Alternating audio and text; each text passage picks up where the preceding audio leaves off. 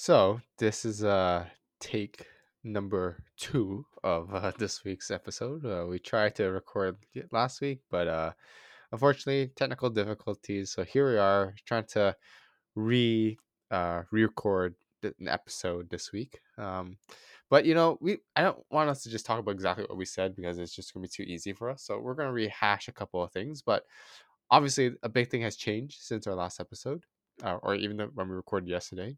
Um, the Montreal Canadiens have a new captain. Uh, good old Nick Suzuki was named the 31st captain of the Montreal Canadiens. I think not a surprise, maybe a mild surprise. What do you think, Olson? For someone who doesn't actively watch the Canadiens that often, is it? I don't know. I found it surprising it wasn't Gallagher. I think that's what everyone thought it, it was going to be, right? Like Gallagher is a guy who's been there since the very beginning. You know, he was drafted by the. He's kind of been like the heart and soul. He's been like an assistant captain for I want to say like the last five six years. Um, I even remember like when Weber was like when Weber got traded to Montreal and then was eventually named captain. I think a lot of us were thinking, oh, like they weren't named Weber captain, they'll name Gallagher first because Weber just got here. Um, but like I could definitely see some people saying like, oh, Gallagher should have got it. But I mean, if you're looking for to the, towards the future, which I think Montreal is doing, you want to name a guy who's going to be captain for a long time there, and his extension is going to kick in this season. So you basically are going to have Suzuki as captain there for eight years, and with Gallagher, it's harder to say because you know he's an older player. He's not really part of this new core um, for Montreal, so maybe doesn't fit in as much. I mean, he's like I know you'd love to say like, oh, just because they're named captain doesn't mean like you know that's the only person who has like leadership qualities, right? Like I think Gallagher is always going to be part of that leadership core in the locker room, but just because he doesn't have a C on his chest doesn't mean he isn't a possible captain. What do you mean by possible captain?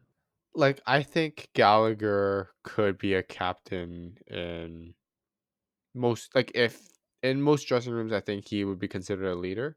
Like he has I think he has the heart of what you would want in a captain that desire that uh, I don't know like he to me like he seemed like a guy that you would want you know to be leading your team. Is that not what a captain is?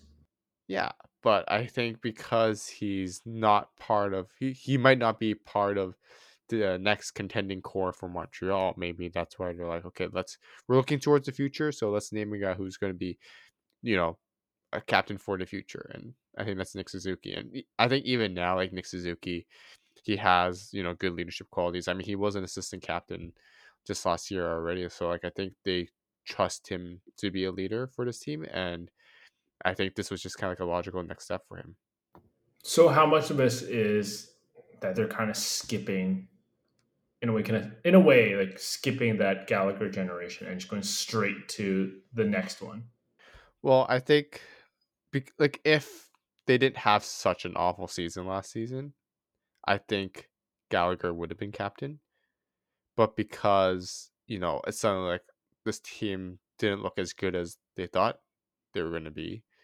Um, a team that, like, you know, the year before had just made the Stanley Cup finals, but now finishes, you know, basically last overall. Like, that was not expected at all. So I think if you're Montreal, like if you you you're kind of got like shocked into being like, okay, like maybe we're not a contending team. We need to look at retooling right now. So let's like start thinking about the future. Like if Montreal made the playoffs this season, I, I mean last season, and they had gone like you know decently through the playoffs, I think Gallagher would have been the uh, captain. But just because it seems like they're on a retooling stage now, I think it made sense to name a younger guy like Nick Suzuki, who is going to be, you know, a good player and part of their contending core in a couple of years.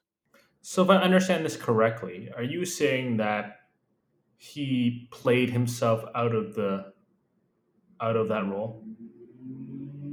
Or the team played himself out of that role? Sorry.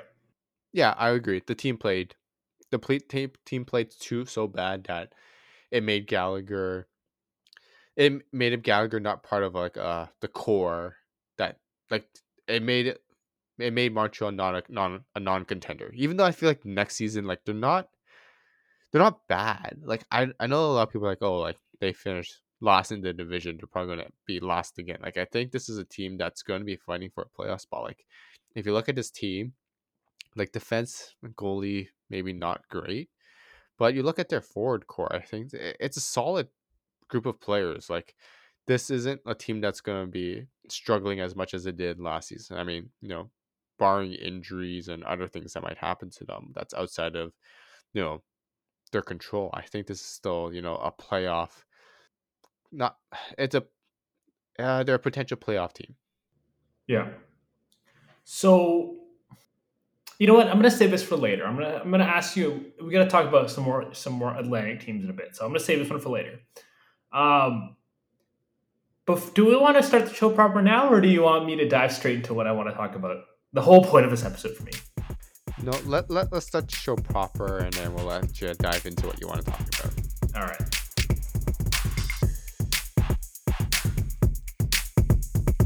You're listening to the Bag of Pucks podcast, part of the National Podcast Network.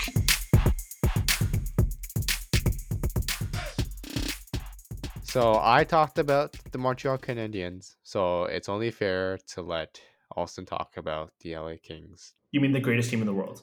Sorry. Tell me why Mikey Anderson has the best contract for a top four defenseman. Oh, easy. Uh, one year, one million dollars. You're not getting a top four for that. You barely even get a top six for that. I would say a one one million dollar player right now is someone who probably play, probably plays in the AHL most of the time. But no, they got a top four defenseman um, who played very well, is relatively young, and is going to be even better this year. Simple as that. I mean, Mikey Anderson, he's not a points guy, right? Like he's a guy who literally put up eight points in 57 games. Um, he's basically um, Drew Doughty's defensive partner.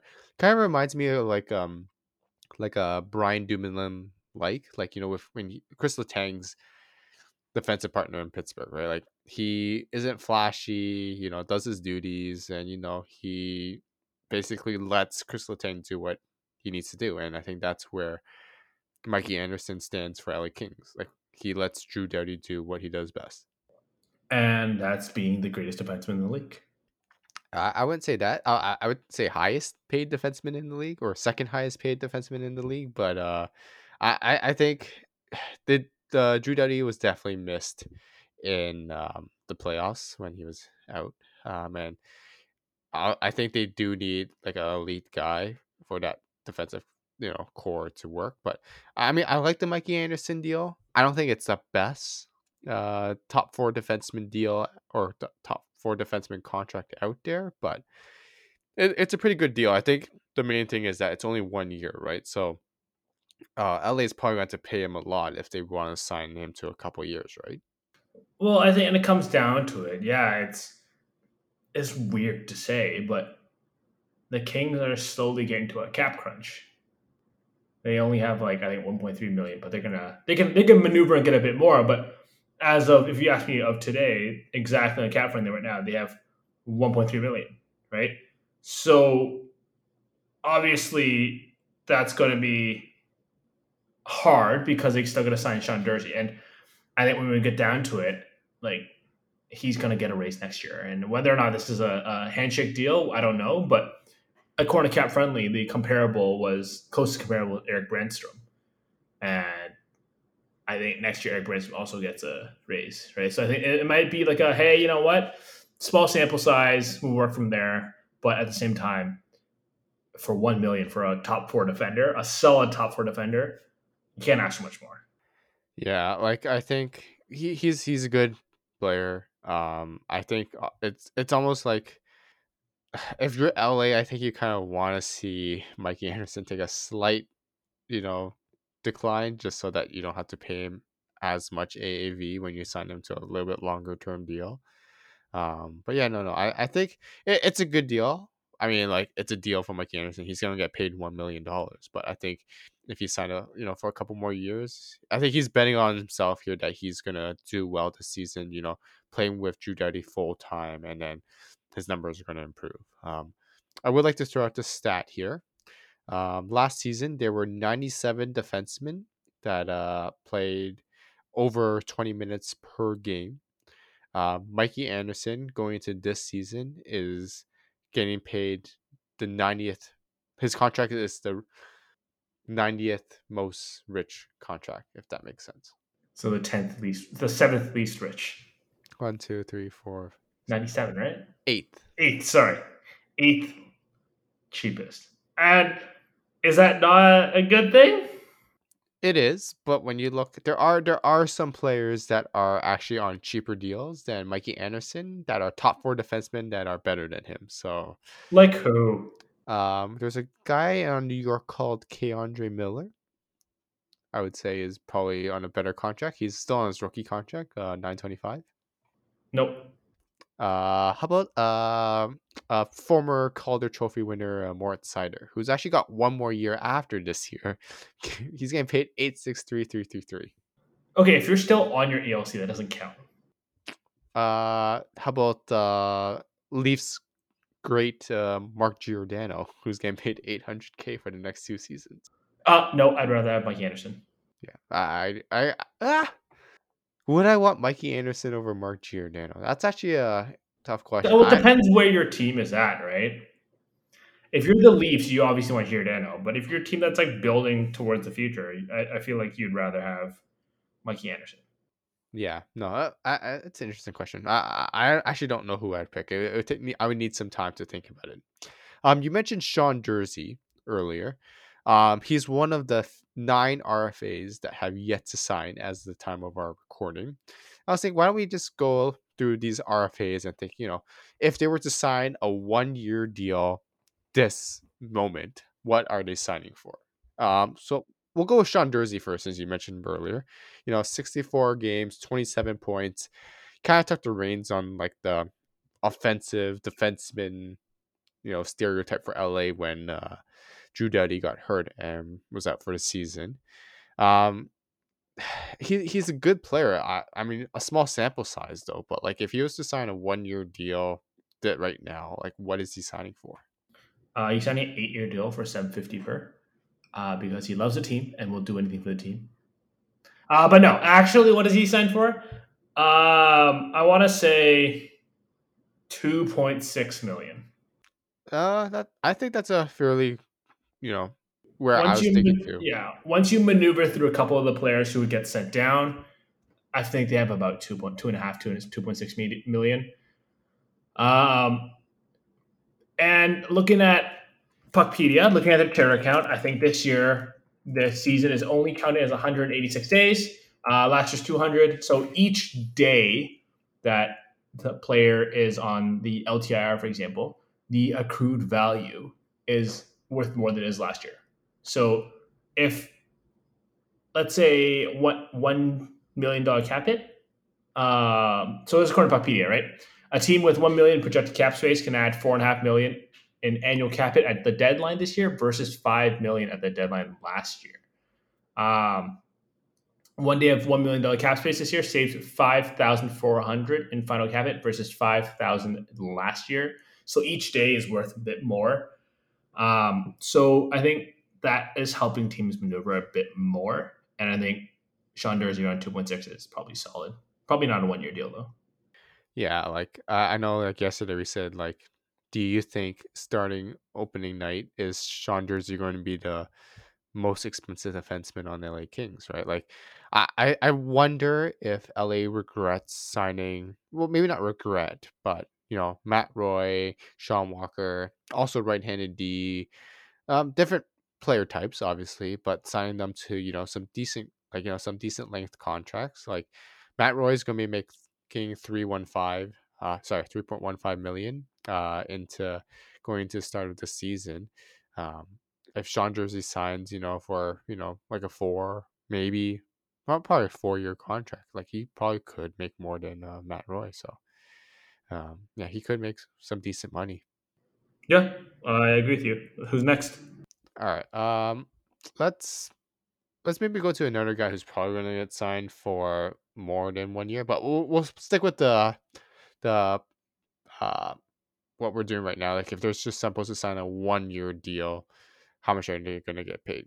Um, Jason Robertson. I think the the guess I think for most people is like three years, seven million. But if he were to you know bet on himself for some reason and only do a one year deal, how much is he signing for? Hot take. I think. So yeah, I think we talked about this yesterday. Where three years, seven million. I think two years, six and a half, and one year at six. So you're saying like he'll probably just sign a like if he was to sign a one year contract, it would just be for like six six million per. Yeah. Yeah, like I I think if you look at Dallas, they can only do so much based on you know there's cap structure right now, right? Like they don't have that much. They have money, but they don't have a ton of money where they can just you know they if they want to sign him to like an eight year deal, they're gonna have to move a guy, right? And like a three year term kind of just fits in because it fits in with the Jake Oettinger timeline. It fits in with the Jamie Benn's contract as well. So even the Esa Lindells and the Ryan Suter, it all kind of fits in. So like it's almost like a perfect bridge deal. It just needs to happen, and I think you know it, it's gonna come ahead eventually once you know training camp starts and there's a little bit more pressure to sign. But I, I think a lot of people are assuming that's gonna be the way it's gonna go. Um, uh, let's try to see. Let's move on to you know a guy. I think the Leafs are having trouble signing. I I don't know. Like there's a great comparable in Timothy Liljegren, but Rasmus Sandin is still an RFA, and he doesn't really seem to have a spot on his team. But he, I think he has to get signed, right? Like I don't think Toronto can afford to just let him, you know, stay unsigned. I think Rasmus Sandin is more valuable than people give him credit for, and not because necessarily of his skill. I think it comes down to his value of a contract, of an RFA, of a serviceable defenseman. He probably goes for what, 1.6, 1.7? I think he goes more than Liljegren. Um, and, well, I think just partly because he's younger. Um, and I, I think that he passes the eye test a bit better, to me, in my opinion. But um, it, I, I think he goes for 1.6. Just for a team that's so tight on the cap, they need a guy who can play well and is going to be effective. And that's Sandin, and he does it for cheap. Um, and like it's it's that's what that's what you need for a team like that, right? So I think he goes around for 1.6, 1.7. I think very a degree of confidence it's a one year deal. Just because if you look at it, they have so many guys off the books next year, right? So they instead of the negative one million they're in right now in cap friendly, they have 15 million in cap space next year. So they've got a lot of money coming off the books. And I think that will put them in a better position to be able to sign guys like Sandin to a longer term and more money. Yeah, no, I think they uh Toronto has like almost too many left-handed defensemen. Like they've got Rielly, they got Brodie, who you know Brodie plays on the right side. They got Giordano, they got Muzzin. Like granted, I don't think any of like especially like Muzzin, Brodie Giordano, those are guys who I don't think are going to be playing 82 games this season. Like you're going to need a depth guy or guys who just give them a day off every once in a while. And I think that's Sandin would be a good guy, but like I almost wonder is he signing he if like given how late we are into the off season, I wonder if he signs like a Mikey Anderson contract, like a one year, one million, you know, kind of like a prove a deal, like and hopefully he's maybe hoping that you know he's going to get a bit more playing time, look at gain a little bit more trust from Sheldon Keefe, and then maybe he can you know ask for a little bit more money next season when you know they have Toronto does have more cap space, like you said, and he can sign like a maybe like a bridge deal almost, and you know try to take advantage of the opportunity he's going to get when you know those other guys might be a little bit older and might not be playing as many games. I, I don't think it's a bridge deal. I think it's a hey, instead of signing, let's say, I don't know, I'm, I'm tossing a random out number right here. Instead of saying, hey, let's do one year, uh, sorry, three years, seven and a half, two and a half per, I'm using a random number here. What if you sign one year, one million this year, and then you do, you know, two years at 3.75? You know what I mean? Kind of break up the how the money is spent because I think that's the type of creativity you need, right? Yeah, no, that kind of makes sense. Like, I, I'm still curious how the NHL is one of the only sports where like the AAV has to stay the same every year. I mean, like obviously salaries go up, which you know kind of reflects you know with the inflation and all that stuff. Like a lot of the players who are in their prime and signing like those long term contracts, the salaries aren't always the same every year. It kind of like incrementally goes up because the players should be you know getting better each year. But like you look at basketball, right, where their contracts like the amount they make every year is keeps going up, and that's reflective in their cap structure, which is you know soft cap, which is different from the NHL. But like, I, I kind of agree with you. Like in the end, like maybe Sandin is going to get paid the same amount. It's just that it's not going to be in one contract where the AAV is going to be you know two point seven five. It's just going to be you know this year they had to you know pay him a little bit less just to you know fit him under the cap. Yeah. Yeah, I don't know. Um, well, speaking of defensemen who get signed to like super long term contracts, like uh, Zach Whitecloud, uh, one of his teammates, uh, Nick Hague, is an RFA right now. Is he also not like a prime guy to get signed to like a ridiculously long term depth deal because it's Vegas? Yes, just to stretch out the term. Um, I would even argue that if there's a guy who's going who could get offer sheeted, I could see it being Nick Hague in the sense that you sign him for something like what the third the the minimum for a third round pick is, and the Golden Knights don't really have the cap to do anything about it, right? You're only allowed to go, I think, ten percent over it or fifteen percent over. It. I think they're near that right now. They're like the top of what you can do in the offseason. And if you look at it, they, they don't re- like you're gonna they're to be in trouble, right? Like they have a lot of money coming off the books in Weber and Lehner, yes, um, but they kind of need that money for their team in the regular season already. So I mean, I could see it getting off. If there's a player to get off sheeted, it'd be Nick Hague, in my opinion. I don't think he will. Um, but in terms of a salary for Nick Hague, I don't know, one one point nine, one point eight because he's not the most durable player either, right? He's played he's played 50 something games for the last three seasons. Right. So he's not the most durable player. A team that's kind of really stuck really tight for money. I don't I could see them all yeah, doing a Whitecloud where it's just like, oh yeah, here's just money split up over term. But I'm not optimistic on that. Yeah, like if you're gonna like 1.9 would put him in that um third round pick compensation if a team offer sheeted him. Uh, like if I'm looking at the Vegas Golden Knights, you know, the current team, you know, with the LTIR with like Shea Weber and um, Robin Lehner, they're going to have a couple, a bit more money than it looks right now on Cap Friendly or Puckpedia. But like, I think that's kind of like maybe they want you know save a little bit of money so they can get some forward depth, maybe. But I, I mean, Nick Hague signed to a long term deal would be helpful. I don't know. I think he's durable. I think it's just that he didn't have a spot in the lineup per se.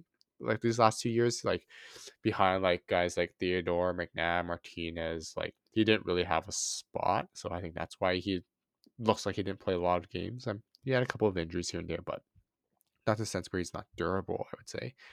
Um, but yeah, like if I I wouldn't offer sheet him, like I agree with you, but he he to me like I I would agree like what you said right he's a prime guy to you know he's gonna make his money but you know Vegas is gonna try to stretch out the term a little bit. Um, uh, let's move on to some lesser known guys. Um, Parker Wotherspoon didn't play an NHL game this season.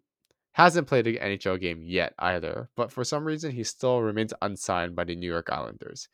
Um, he made 720, 7 25 last year was his cap hit. 750 was his salary.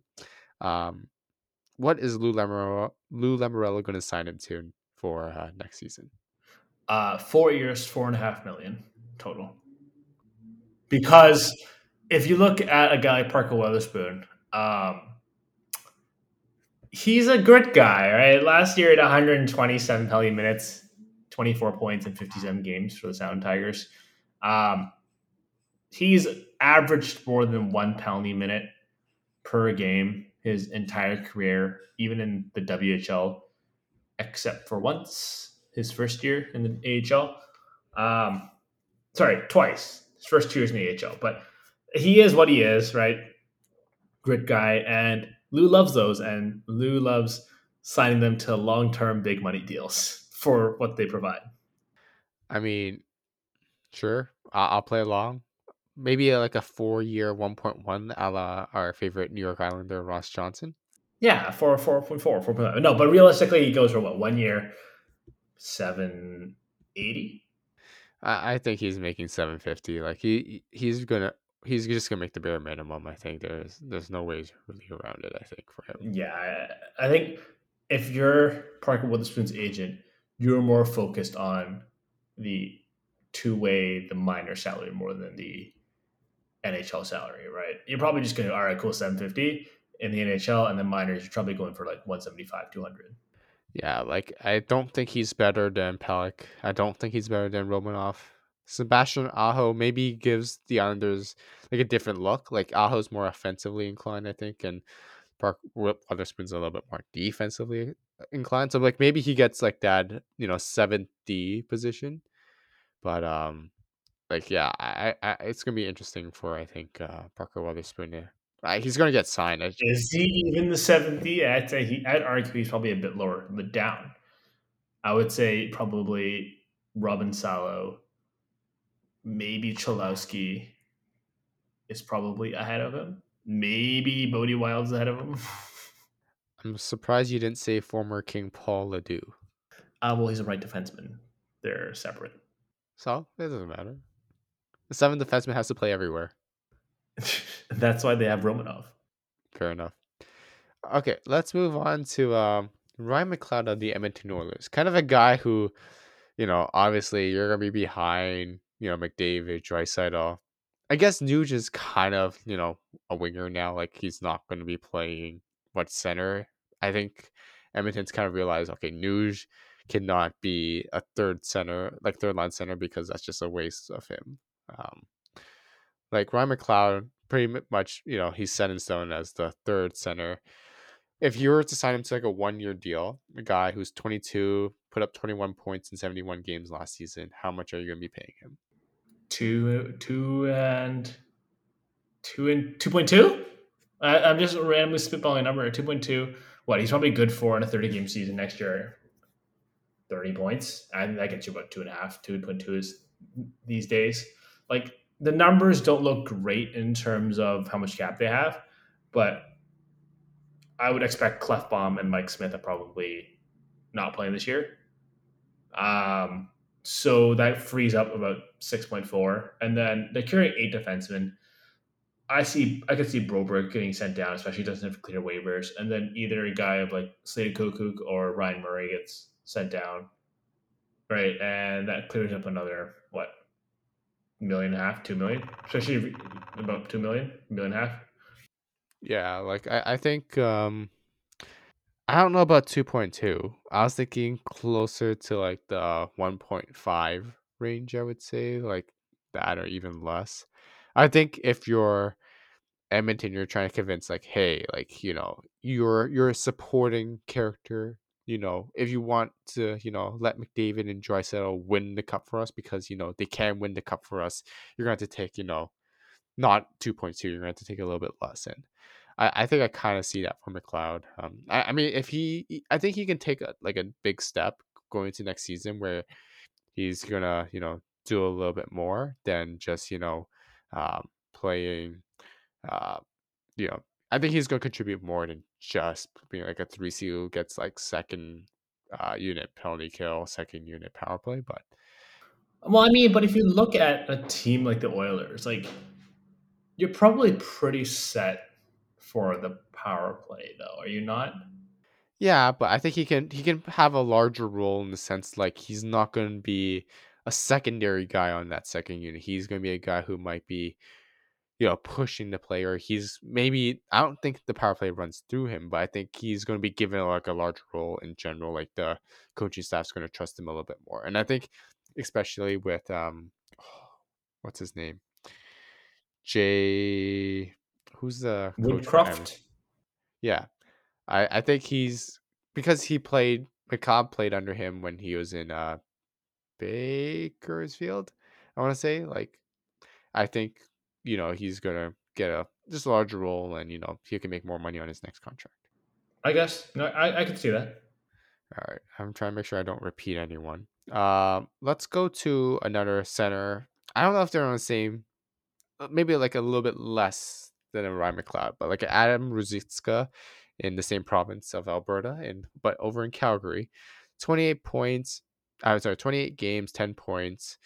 Kind of guy who's you know what you would call in baseball as a quadruple A player. I would say like does he have a spot on this Calgary Flames team next season? And if he does, like how much is he going to get paid? Honestly, he seems the type of guy that probably you don't worry too much about, right? Like maybe like not more than what a million in a bit. Like his last deal went 801, right? So I think he 850, sorry. So I think he's going to go above that. And I don't know if he gets more than a million, especially again.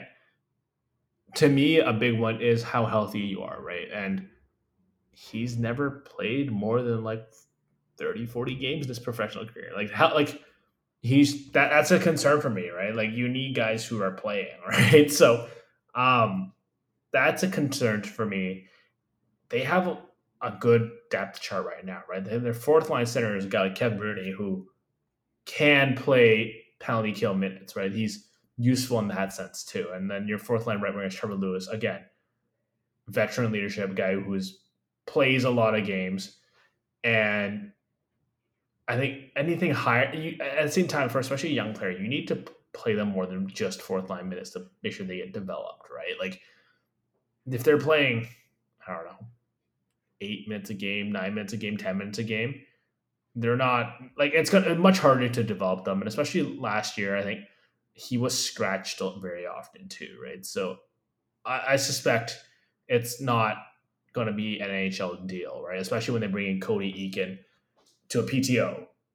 You could argue, yeah, they bring a PTO because of the preseason rules. You got to have a bunch of veterans, but that's another player who I think slot if they sign uh, slots above Rizik Ruzicka. Ruzicka? Ruzicka? I don't know.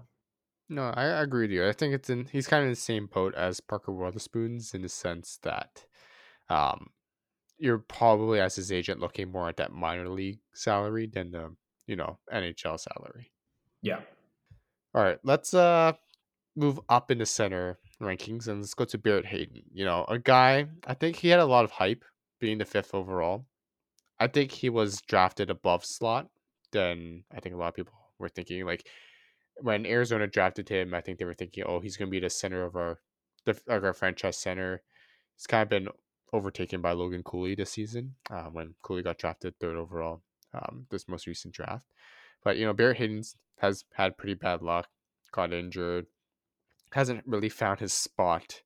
Um, on this team. I think I, I, we even were when we looked we did some research yesterday. We found out his most common line mates were Loui Eriksson and Nick Ritchie, which is uh, not not not not a good sign if you're a developing player. But you know, I we I think we can agree for sure we're not going to do like the one year. Um, guessing game of how he's going to sign for a one year deal. I think this is a guy that you're probably going to sign for a little bit more than one year. I also don't think it's completely fair to to already write him off. I mean, like if you look at it, it's easy to write him off because if you look at the players drafted around him, right? Like a Zadina, a Chuck, right? A Quinn Hughes, Kotkaniemi, like you know, I mean, like there was a lot of talent drafted around him. Don't get me wrong, but I mean, if you look past Boqvist, like a lot of these guys are still trouble, like make having some trouble, you know, breaking through, right? Like, I think it's not fair to compare K'Andre Miller, who was drafted 22nd, to Barrett Hayton, because in that draft, there was no way they would have drafted K'Andre Miller at that spot, right? Like, it wasn't a comparable, and I, I don't think it's fair for them to do that. I think when you draft these gems, you give credit to the team that drafted them. You don't take away from the teams that didn't draft him. Especially if it's such a big difference. But uh, after five, like Kravtsov's okay, Bouchard's okay, Wahlstrom's okay, Dobson's pretty good, I guess. But like, I don't think he's isn't that bad a big. It's too early to say that. Like, give me like another five years, and you know that's a different story. Especially look at his line mates, right? Like Loui Eriksson and Nick Ritchie. Like, there's no foot speed there, and an increasingly quick game. There's no foot speed there. And I think if you look beyond that, right? Like, I think he played, he played pretty well. Like, honestly, for what he was given, right? Like 24 points on a team that sucked, man. Like, remember, this is a team where Phil Kessel said, felt at least, that that wasn't a team that was trying to win, right? And I think there's solid numbers there. Obviously, not great, but I'd say serviceable. Like, I don't know. I, his development kind of reminds me similar to Lawson Crouse a little bit. Yeah, like I don't I, I think like he hasn't developed to where he could be. I think he's had a lot of starts and stops with his NHL career so far. Um like it, eh, I, yeah, I agree. Like I'm not saying that like he's a bust or anything. I think he still has a chance to show everyone what he can be. But I, I think it's interesting to see where Arizona Arizona sees him because to me, I don't think they've ever thought they don't seem to trust him to be that next guy who's going to be, you know, uh, like a top six center for them. Like they bring in Nathan Smith, they bring in Jack McBain last season at the trade deadline. I think it's kind of like almost like a telling sign saying that like they're still looking to find you know people who are going to be down the middle for them for the next couple of years, but they don't seem to believe Barrett Hayton is going to be one of those guys. But I, I mean, if you're a smart GM, which I hope Bill Armstrong is, like I think you're. Is it Bill Armstrong? I don't even know. Yep. Um, oh no, is it? I don't even know actually. The Arizona Coyotes GM is Bill Armstrong. Okay, I'm not stupid, but um, like to me, like you need to sign him to like a decent contract. Like, don't sign him to like a one year deal and then watch him break out and then you're screwed. Like, I think you can sign him to like a longer term deal. Like I think the comparable we made yesterday was Kirby Dach, like another guy who's you know hasn't really developed this the way we thought he was going to be. Really high pick, um, hasn't you know played a lot of games. Also, like, and he got a four year deal, like three mil, and lots of numbers after that. Like, is it seems to me like if you're Barrett Hayton's camp, you're gonna be like, hey, look what Kirby Dach signed. I could probably make like a four year, three million dollar per contract, maybe. I think so. I think the comparable they'll go with is Lawson Crouse, and I think the comparable that the Coyotes go with is probably Kirby Dach, right? I think it goes for about three point five on a four year deal.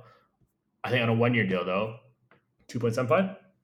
Yeah, I think so. If you want to hit the cap floor eventually, if you're Arizona, right? You, someone's got to get paid. Maybe not two. Well, I, I, don't think I don't think there's any problem. Like if you look at the amount of teams that are really tough on the on the cap ceiling, they're just waiting for that. Like I think the Coyotes just kind of waiting, just be like, all right, so once you guys figure that out, like we'll be there. Yeah, no, no, no that's fair. All right, our last RFA uh, Alex Formenton of the Ottawa Senators. Um, I'm not sure how much he's going to. Uh, he's he seems to be another guy who's also going to get locked up long term. Like given what Ottawa's done this offseason, I I don't see a one year deal for Ottawa. Alex Formenton's interesting. I think he's super young, but has start, played. So he's 22, but he's played parts of four NHL seasons. Yes, one season was one game, one season was nine games, but this is technically the fifth season he's played an NHL game. He's 22, right? Um, his body of work is is a bit like more there. You know what I mean? 32 points, I think, in the as a UFA gets you what four and a half, five million? Mm-hmm. I think as an RFA on a one year deal, because you know, I'll keep it consistent because consistency clearly has been a theme, has it hasn't been. Um, three and a half, 3.6. For how long though? As a one year deal, on a one year deal, he gets about three point six, in my opinion. On, I'm gonna say two million or less because like this is a guy who's an RFA. He has no arbitration rights, so he has like no leverage on his side, right? Like if you're Ottawa, like you you have all the power in this negotiation. I think the key is like you're looking to sign him. You don't want to sign him to that one year deal, but if you had to, like you can just be like, okay, we'll sign you to like approve a deal, and if you show us that you're gonna make growth, then we'll sign you to like a longer term deal that's a little bit richer, right? Like to me, I I, I don't see that like being like a whatever number you said, three point something. I think it's, it's going to be like two mil or and probably less than two mil. Less than two mil. Eh? You're really you're really negative on that, aren't you? Well, just the fact that you know he has no like leverage in this negotiation. Like he probably is not playing top six, right? So like if I, I don't know, he's also 22, right? Like you're hoping he grows, right? So I think it's a big step to suddenly go like, oh, we're gonna pay you in your second contract like three. You know what? You're right. Yeah, I, I think you're right. Maybe maybe is way too much to consider. Maybe two point seven.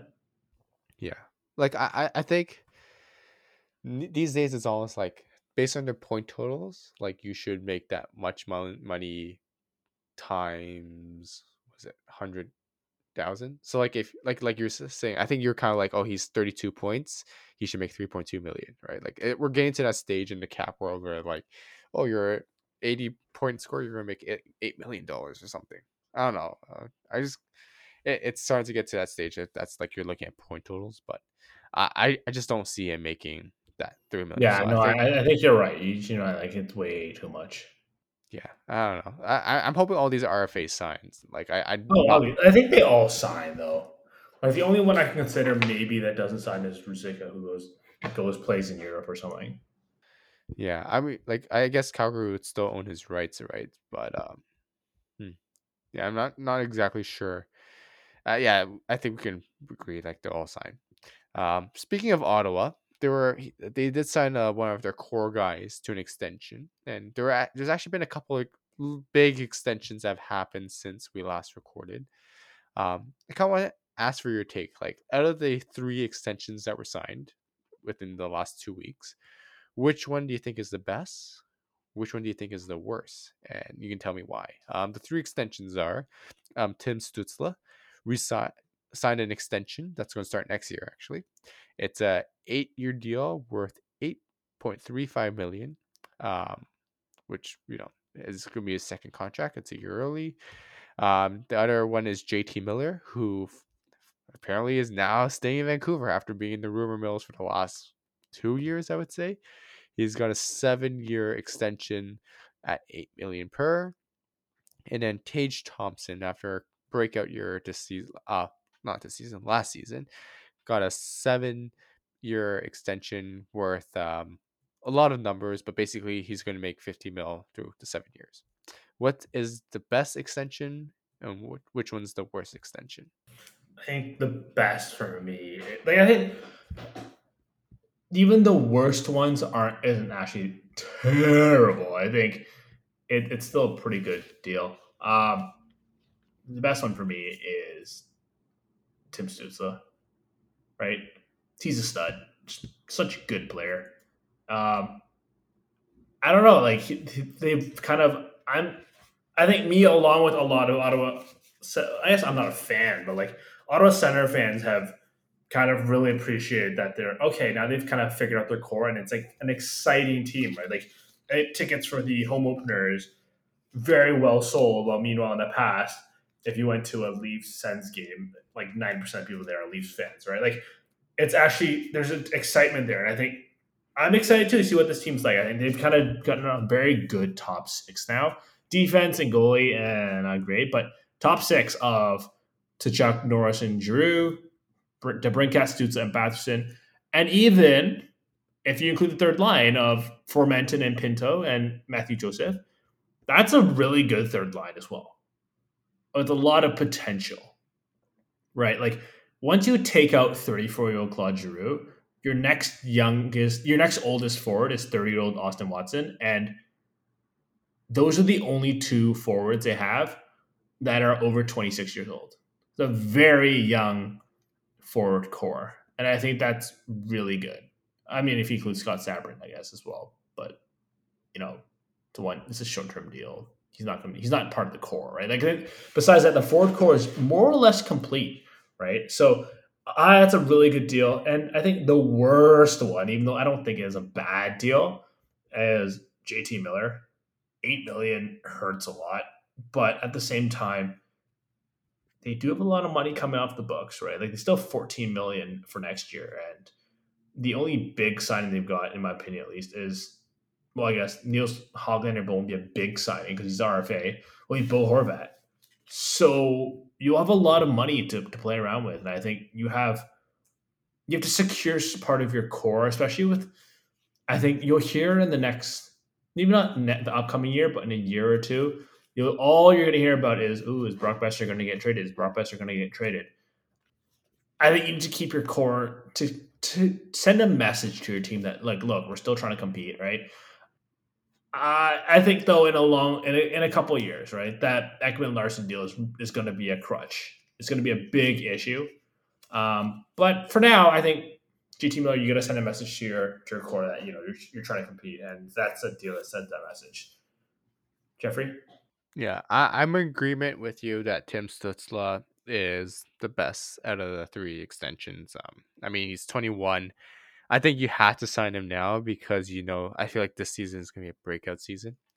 I would also like to say that I wonder if LA wished they uh, had drafted Stützle instead of Byfield. Maybe um, I wonder. I mean, Byfield could still develop, right? Like like you said before, like these guys are still very young; they haven't developed yet. But I think if you're Kings, you're kind of looking over at Ottawa and be like, "Oh, we could have gone this guy instead of Byfield." Hmm. Yeah, I think you need a big, a big center you can't just have small, quick forwards. And I think at the end of the day, Kopitar's getting old. You need a replacement for that size. And I think that's kind of where the thinking comes in. But obviously, yeah, I would have taken Stützle now. If you do a redraft, yeah, I'll take Stützle. But I understand thinking. No, I, yeah, like, and I don't know. Yesterday, I was saying that I'm thinking it's um like JT Miller is the worst of the three because he is 30. Like that extension doesn't kick in until he's 31. So that's a little bit dangerous. But JT Miller is also the type of guy who I could see, you know, like making it work. Like as he gets older, like he's still going to be a productive guy. My thing though is like you can't look at that JT Miller contract in a vacuum though. Like yes, you, you mentioned okay, they have some cap space going to next season and they don't have too many guys to sign. But like it's still you have to sign Bo Horvat. That's a big sign. Uh, Hoglander maybe not as big, but this is also a team that I don't know if this is a playoff team. Like this is a team that still needs to make improvement, and if you're to make improvements, you're to have to spend some money. So to me, like I think in a nutshell, like when you have Pettersson, Horvat, Miller down the middle, and all three guys could potentially sign for at least eight mil each, like maybe that's not a great use of resources. So I think that's why JT Miller is kind of my worst contract here. I don't know if Horvat gets any more than eight million. I think he goes for like seven and a half. But even if he is getting seven and a half, he's getting eight years most likely, right? And Pettersson's probably getting eight years. So like are you is this team gonna be like, oh yeah, we're gonna go Horvat Miller down the middle and screw Pettersson, right? Like this is a team that's gonna end up with these two guys down the middle, and they're gonna be paying quite a bit of money for all. Well, no, Pettersson plays wing. No, Pettersson plays center. No, it's Miller, Horvat, and Dickinson. Oh, I. Pettersson's a winger.